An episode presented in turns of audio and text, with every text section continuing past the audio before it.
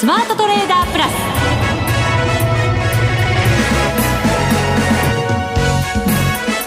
全国のリスナーの皆さんこんにちは。内田まさです。この時間はザ・スマートトレーダープラスをお送りしていきます。この方にご登場いただきましょう。国際テクニカルアナリスト福永博之さんです。こんにちは。よろしくお願いします。よろしくお願いいたします、はい。さて、日経平均ですけど、今日は115円35銭高、21,368円飛び7銭で終わっています。はい。続進。ね、続進ですね。続進。え、続進反発じゃないんですか？反発でした、ね、いやいやいや、僕もちょっとなんかあんまり内田さんが嬉しそうな顔して言うから、ついついあの ああ、反発でした。ですよね。もう内田さん本当にあれですね、ポジティブですね。間違えてちゃしょうがないんですよ。そこ大事ですからね。いや ね、まあ僕も気づいてよかったですけど、本当よかった。自分でよかったっていうのはあれですけど。さすが、国際テクニカルアナリスト。いやいや、それあんまり褒められてる感じがしないんでやめてもらえません。そうですか。でもね、下がってますけど、はい、右肩下がりですけど、ええ、5日戦ね、今日、一応上回って、はい、そこはなんか良かったんじゃないかなと思って、続進は間違えちゃったけど。だいぶ、あの、あれですね、フォロー主義に入りましたね。自分をね、守りに入りました。いや、あの、今ですね、内田さんの話にありましたように、はい、まあ、あの、一応、まあ、反発でですね、えー、一時、まあ、50円ほど、まあ、あの、上げ幅、まあ、50円ほどというか、50円高ぐらいまで、あの、上げ幅を縮める場面があったんですよね。ありましたね。えー、5番になって、2時35分が、今日の安値ですから。そうですね。はい。まあ、正確には48円ほどなんですけども、はい、まあ、そこで、あの、一旦今、あの、内田さんから話に出た5日線にタッチする場面があったんですが、はい。そこから持ち直して、あえー、下髭、まあ、陰線で終えたと。まあ、ちょっと下髭。そうですね。うん、で、あと、寄り付きが高値なのでそうなんですよ。9時ジャスト。そう。なので、はい、これ、明日が S q じゃないですか。メジャー S q ね。なので、ちょっとなんとなくですね、あのー、まあ、今日の上昇、本当に、まあ、反発ですね。これ、喜んでいいのかどうか、ちょっと気にはなるんですよね。このところね、福永さんのね、はい、メンタルというか、そっちも右肩下がりですからね。いやいや、僕はあの、個人的には元気ですよ。個人的に。個人的にはね。でも相場の見方はやっぱりね、はい、ちょっと慎重にね、いかないといけないのかなと思いますけどね、うん。慎重さ、常にこの番組ではあるわけですけど、その度合いが今は結構強いぞっていうね。はい、うんね、まあ明日でどう変わるかわかりませんけど、でも明日の寄り付きまではやっぱり慎重にしとかないといけないのかなと思いますね。明日でどう変わる可能性があるのか。そうです、そうです。今日はちょっとね、教えていただこうと思います。よろしくお願いします。はい、お願いします。そして番組後半ですが、月1ゲスト、マネックス証券のチーフストラテジスト、広木隆さんと電話をつないで、お話、そうなんですよ。お顔見たかったな。そうなんですよね。でもやっぱりマーケット動いてると忙しいんですよね、ねきっとね。なので、その忙しい時間を割いて、電話でご出演くださるということでございますので、そちらもぜひ参考になさってください。はい。それでは番組進めていきましょう。この番組を盛り上げていただくのは、リスナーの皆様です。プラスになるトレーダーになるために必要なテクニック、心構えなど、今日も身につけましょう。どうぞ最後まで番組にお付き合いください。この番組は、マネックス証券の提供でお送りします。スマートトレーダー計画、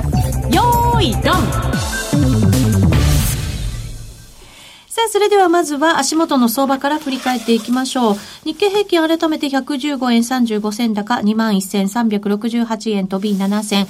寄り付きが高値で21,488円16銭というのが今日の高値でした。ちなみに安値は2時35分につけた21,299円40銭です。はい。はい。ええー、まあ今、あの、内田さんが伝えてくれましたように、まあ結構値幅はですね、まあ200円近くあるのはあるんですよね。ねまあ、昨日の方が大きかったですけど、えー、それでもありますよね、今日もね。はい、そうですね。で、あと、あの、まあ、商いがですね、うん、あの、それなりに、まあ、膨らんではいるんですけども。えっ、ー、と、2兆5017億円。はいそうですね。はい。で、売買高の方が12億株というところなので、まあ、普通のちょっと下ぐらいかな。うん、えー、まあ、2兆5000億円あれば、まあ、普通というところだと思うんですけど。まあまあ、合格点。そうですね。ちょっと下の方の合格点。はい。まあね。もう、ということでですね、株価、まあ、商い的には、ちょっとこう、少なめというか、まあ、普通で、まあ、そうした中で、結果、あの、寄り付きだけが一番高くて、寄り付きが高くて、まあ、その後は、あの、陰線で、下髭陰線で終えていると。しかも、値上がり銘柄数より値下がり銘柄数の方がちょっと多めですから、肌感覚としてはあんまり良くなかったんじゃないかなっていう人たちも多いかもしれないですよね。うそうですね。で、あの、日経金だけが、あの、寄り付き高値になることっていうのは、まあ、比較的あるんですけど、はい、今日は両指数ともに、まあ、トピックスも、はい。これも今日寄り付き高値なんですよね。ああ、本当だ。1720ポイント。はい、そうですね。はい、ですので、あのー、今日はどうも寄り付きにですね、何かしらの買い物が入って、まあ、そこで、えー、こう、高値をつけたと。ですので、まあ、あの、マーケットのその自然体というよりは、ちょっと何かしら買い物が、まとまった買い物が押し上げて始まったのではないかなと。まとまった買いって何でしょうね。いや、まあ、買い戻しかもしれませんね。S q 前のね。ああ、そうか、はい、受給ですよね、きっとね。多分そうじゃないかなと思いますね。で、あとは、あの、今日の日中だけで見ますと、外部環境で見ると、やっぱり為替が、まあ、106円の20銭ぐらいまで戻してましたので。ただ残念ながら今105円台。はい。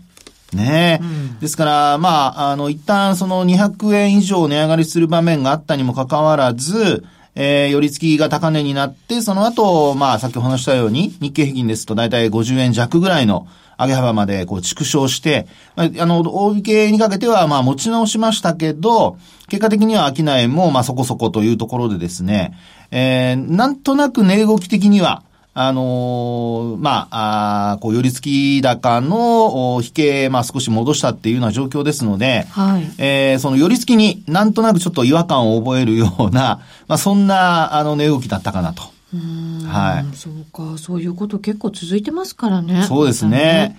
で、あと、あの、外部環境で見ますと、やっぱりアメリカの方の、あの、まあ、いろいろなその、えー、貿易摩擦の問題ですよね。はい。アメリカ初と言ってもいいと思いますけども。鉄鋼アルミニウム。ね、鉄鋼アルミニウム。まあ、20%、あ、20、そうですね、20%、25%と10%ですからね。はい。はい。まあ、あの、いずれにしましてもそういった税金をかけるということだったんですが、どうもなんかメキシコとカナダが例外になるんじゃないかとか。はい。このあたりが大きいところだったんですね、影響がね。ねそこで、あの、まあ、あお互いに、えー、報復関税というのが、はい、まあ一応避けられるのではないかというような、まあそういう見方にちょっと変わってきてはいるんですよね。でも EU は同様、中国は同様、はい、日本はってことになりますからね、ね、そうなんですよね。ですので、まあそのあたりを考えますと、まだ、あの、来週、今週ですかね、一応そのトランプ大統領がそういったその法案ないしはその、発令するものにですね、署名をすると、はい、はい、いう話も伝わってきてますので、えー、実際の中身、やっぱりちょっと見てみないことには、まだまだ、あの、えー、紆余曲折と言いますかね、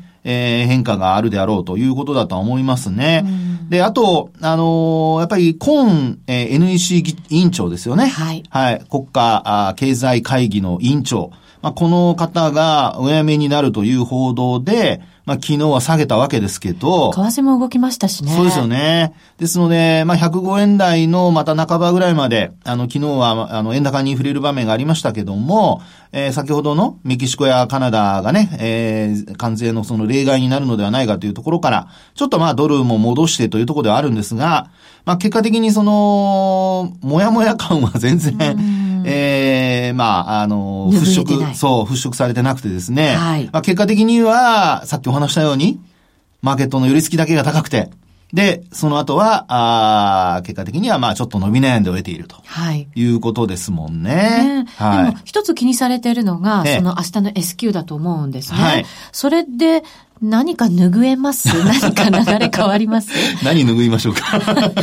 いろんなものをね、拭っていただきたいんですよ、私は。ね僕はすっきりとね。はい、僕も綺麗好きですから。私もです。はい。でもね、ね相場ってそんな綺麗にはいかないんですよね。そうですね。えー、まあ、ですので、明日の S q 寄り付きのところでですね、えー、今日のこの上昇からしますと、はい、もし、えー、外部環境に大きな変化がなければ、あスライドして、えー、S q 値が決まるなんてことになると、その後、上に行くのか下に行くのかなんですけど、そこで重要になってくるのは先ほど冒頭に話があった5日線と200日移動平均線ですよね。はい。はい。で、で、これですね、うん、明日以降、このまま株価が横ばいで、えー、スタートしますと、はい、5日線は上向きに変わります。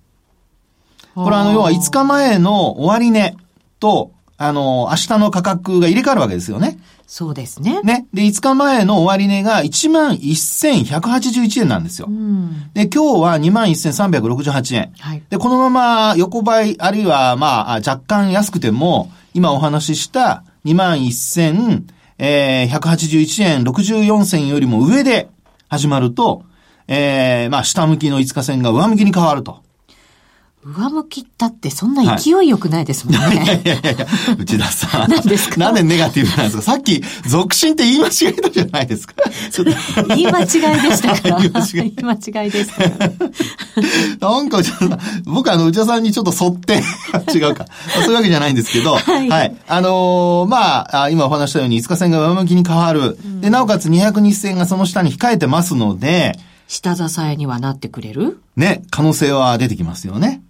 で、その後、あの、今、あこう、下向きで落ちてくる25日移動平均線がありますけど、あの、明日以降ですね、このまま、あの、5日線ももし本当に上向きになって、えー、200日線、それから5日線を上回った状態が続くようであれば、はい、これ落ちてくる25日移動平均線をですね、もう一回、あの、上回るかどうか、挑戦する、トライする可能性が出てきますよね。うん、で、えー、ポイントになるのが、あの、ここまでのところ、200日移動平均線を下回ったのが1日しかないんですよ。ああ、そうなんですね。終値でね。たった1日。はい。はい、で、えー、そこから。それはいつからの？あ、これはですね、はい、200日移動平均線っていうのを下回ってるのが、あの、まあ、今月、あるいは今年に入ってから。あ、そうなんですね。ということで見ていただくとそこしかないですね。なるほど、なるほど。はい。はい、で、えー、200日前から見ても、例えばあの9月の8日。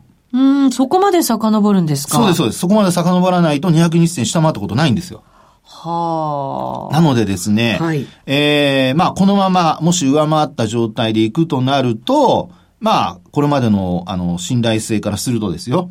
あの、25日線上回らなきゃいけないんですが、S q 値も上回って、なおかつ25日線も上回るようなことになってくると、うん、多少、あの、今度は、えー、レンジの幅が広くなって、これまでは、あの、200日線と25日線の間の推移でしたけども、25日線上回ることになると、今度は200日とその上にある、まあ、25日線の上にある75日線との間のレンジに変わってくる可能性がありますよね。うん、75日線はちなみにいくつぐらいにあるんですか、はい、えっ、ー、とですね、今日の終値で見ますと、これ現物ですけど、はい、22,657円77銭。うん、ですから、22,500円台を上回るぐらいのところまで、はい。えー、株価は戻す可能性が出てくると。今よりも1200円ぐらい上。はい。にあるってことですよね。ね、ということになりますね。うん、ですから、あのー、ここで、その S q 値を上回る、ないしは25日線を上回るっていうところの、さっきほら、もやもやが晴れないって言っていたところのですね、はい、意味を、あるいは意義を考えますと、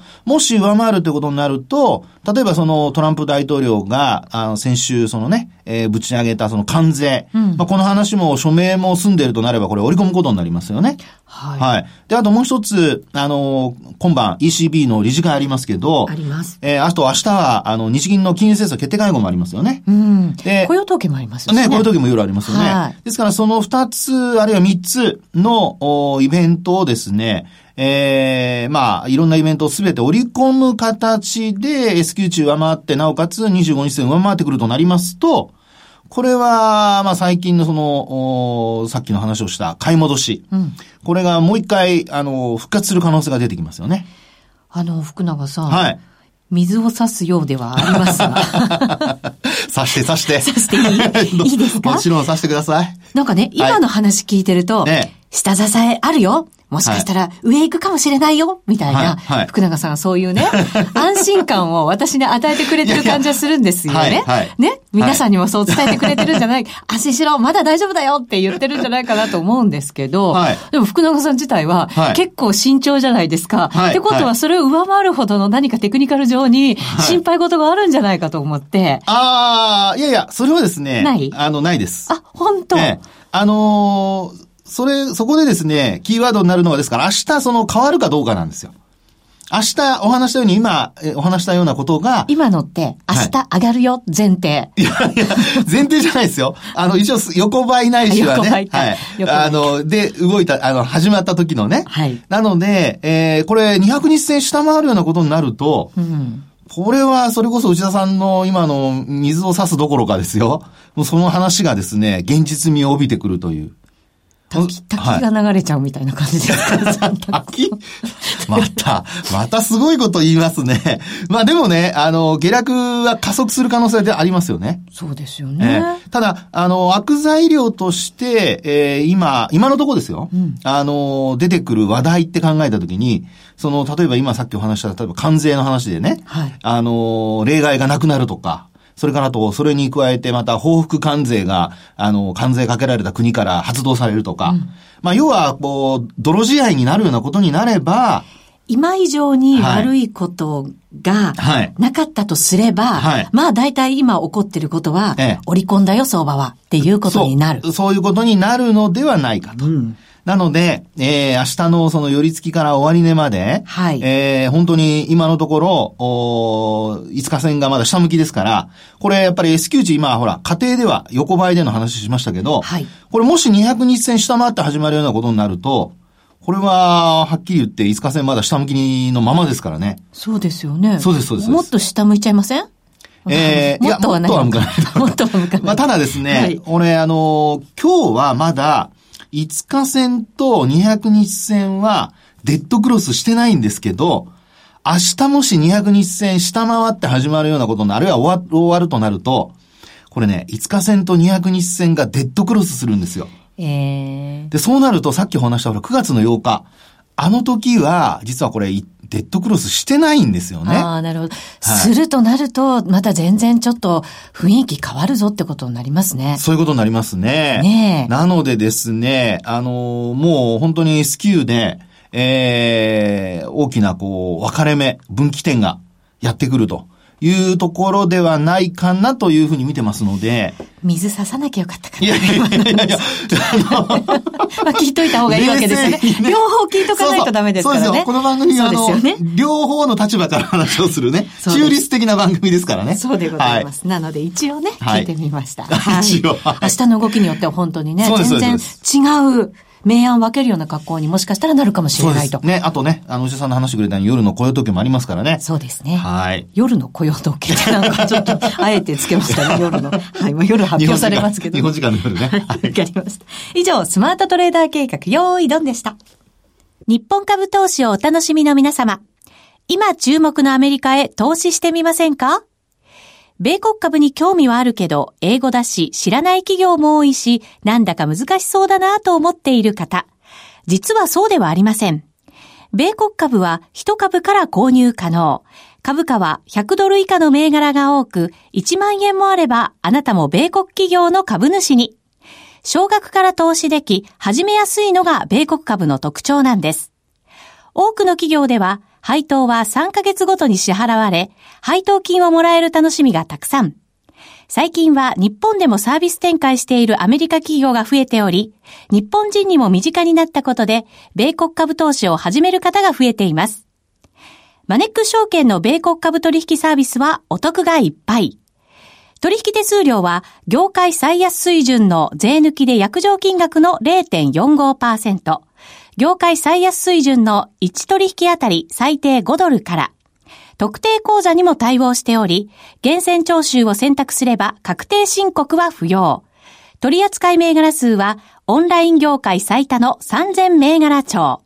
さらにさらに、米国株を初めてお取引されるお客様は、最初の20日間限定で、取引手数料を最大3万円までキャッシュバック。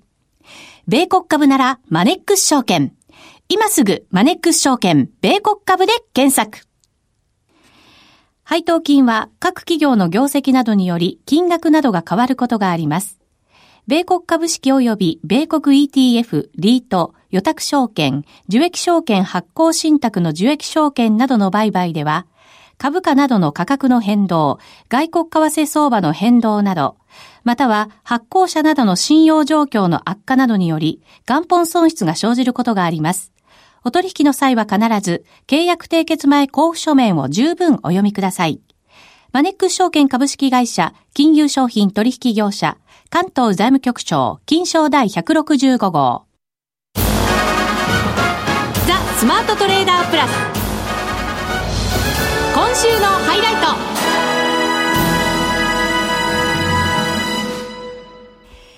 それでは今日は電話でのご出演となりました、マネックス証券チーフストラテジストの広木隆さんです。広木さん。こんにちは。こんにちは。よろしくお願いします。よろしくお願いします。お願いします。よろしくお願いします。今日はマーケット反発になりました。ひろきさん、はい、どうでしょうか？市場の動き、ちょっと収まってきたというふうに見てらっしゃいますか、うん、まあ少しずつですけれどもね。はい。それにしてもちょっとやっぱり反発力が鈍いですよね。うん。うんそうすると今日の鈍さ見ていると、もうしばらくは弱い環境が続いていくということになるんでしょうか？うん、もう少しやはりこう時間がかかるのかなという気がしますね。ただ、安値に対する抵抗力というのはですね、あのまあ、ついてきたなと思うので、はい、まあ、僕はこの日経平均一時取引時間中に2万1000を割り込む場面とかですね、あるいは200日移動平均をまあ下回る場面があ一時ありましたけれども、まあ、これで大体下値にはもう到達してるんだと思うんですよ。あそうですか、うん、だから、これからまたね、あのよほどのことがない限りはですね、あのー、もうここらで下値には届いてると思うんです。うん、まあ、ただ何が起こるかわからないのが相場ですから、ね、まあ、完全にもうここで、ね、うん、下げ止まったとは言えないんですけれどもね。はい、ただ、もうこれで、あのー、びっくりするようなことがなければですね、少しずつ時間をかけて、あのー、まあ、戻っていくんだろうと思います。実際、やっぱり震源地、今回全部アメリカ発のね、あのー、市場の混乱だったわけですけれども、そのアメリカがですね、結構しっかりしてます。やっぱり個別銘柄見てもそうだし、特にナスダックが強いですから、うん、まあ、そう考えるとやっぱり日本株はいかにももう出遅れ感があるなという感じですね、うん、いずれそういうところにも投資家の目がいって新たな新規の買いが入ってくる可能性はあると。今はもうやはり何といってもセンチメントがですね極端に悪化してしまって、うん、あの実態の、まあえー、経済の良さであるとかあるいは企業業績の良さであるとかそういったものを評価できずにいるという状況なので悪材料ばかりが目にいて目に入ってしまう。そうなんですよね、はい、えー、ただ、まあ、それもね、えー、結構長引かなくなってますよね。あの本本場アメリカのそのマーケットはですね、実際問題、例えばもう今回の急落の一番初っ端は何だったかというと、やはりその金利上昇だったわけですけど、うん、そうでしたよね、まあ、うん、その金利上昇に対してもだいぶ感度がね、感度が強くなってきていて、はい、あの実際、金利って高止まってるじゃないですか、アメリカの金利。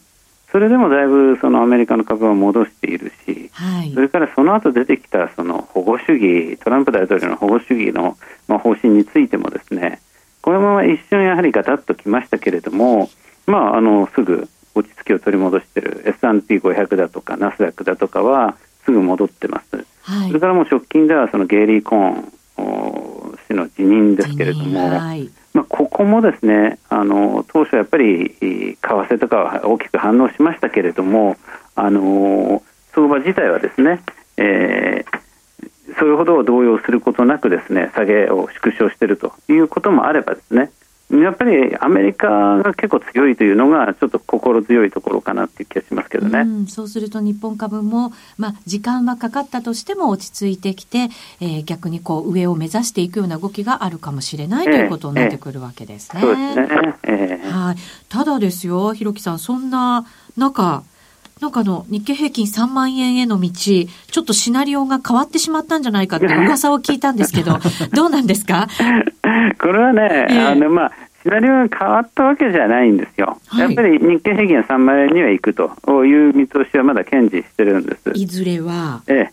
ただ、あの、当初ですね、従来、マネックス証券のカンパニービュー、ハウスビューとして出したものはですね、達成事業ですね、あの来年度の末、つまり2018年度末ということは2019年3月、要は今から1年後ですね、はい、には3万人いくだろうというのがあのオリジナルの従来の予想だったんですよ。はい、で、えー、いやもちろんそういくと今も思ってるんですけれども、えー、もう一つねあのパターン2というかシナリオ2というところは、はい、これはひょっとすると長引くかもしれないと。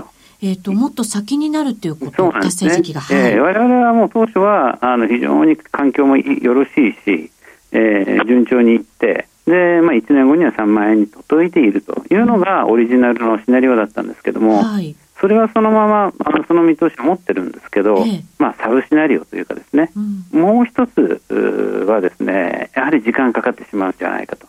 それは今回の下落が結構影響をそういうことなんですね。与えてしまうと、はい。それでもうすでに今、もうスタートダッシュに3か月分は失敗してますと。確かにそうですね。で、じゃこれから、分の1終わっちゃった。そうなんです。はい、これからどのぐらい、あの、かかって戻るんだろうっていうとですね、やっぱり相場の格言では、上げ100日、下げ3日っていうんですね。うん、はい。えー、要は、100日、つまり3か月ぐらいかけてじりじりじりじり上がっていってですね、はい、それがまあ、あのー、下がるときになるとですね、ストーンと下がってしまうと。100日かけて上がったものが3日、3日で下がって。たった3日で下がってしまう。うん、やっぱりさ、そう考えるとですね、これはもう下げのスピードがいかに速いかっていうのを、まあ、表現した格言なんですけど、はい、逆に言えば上がるのには時間かかるっていう意味もあるわけですよね。うん、はい。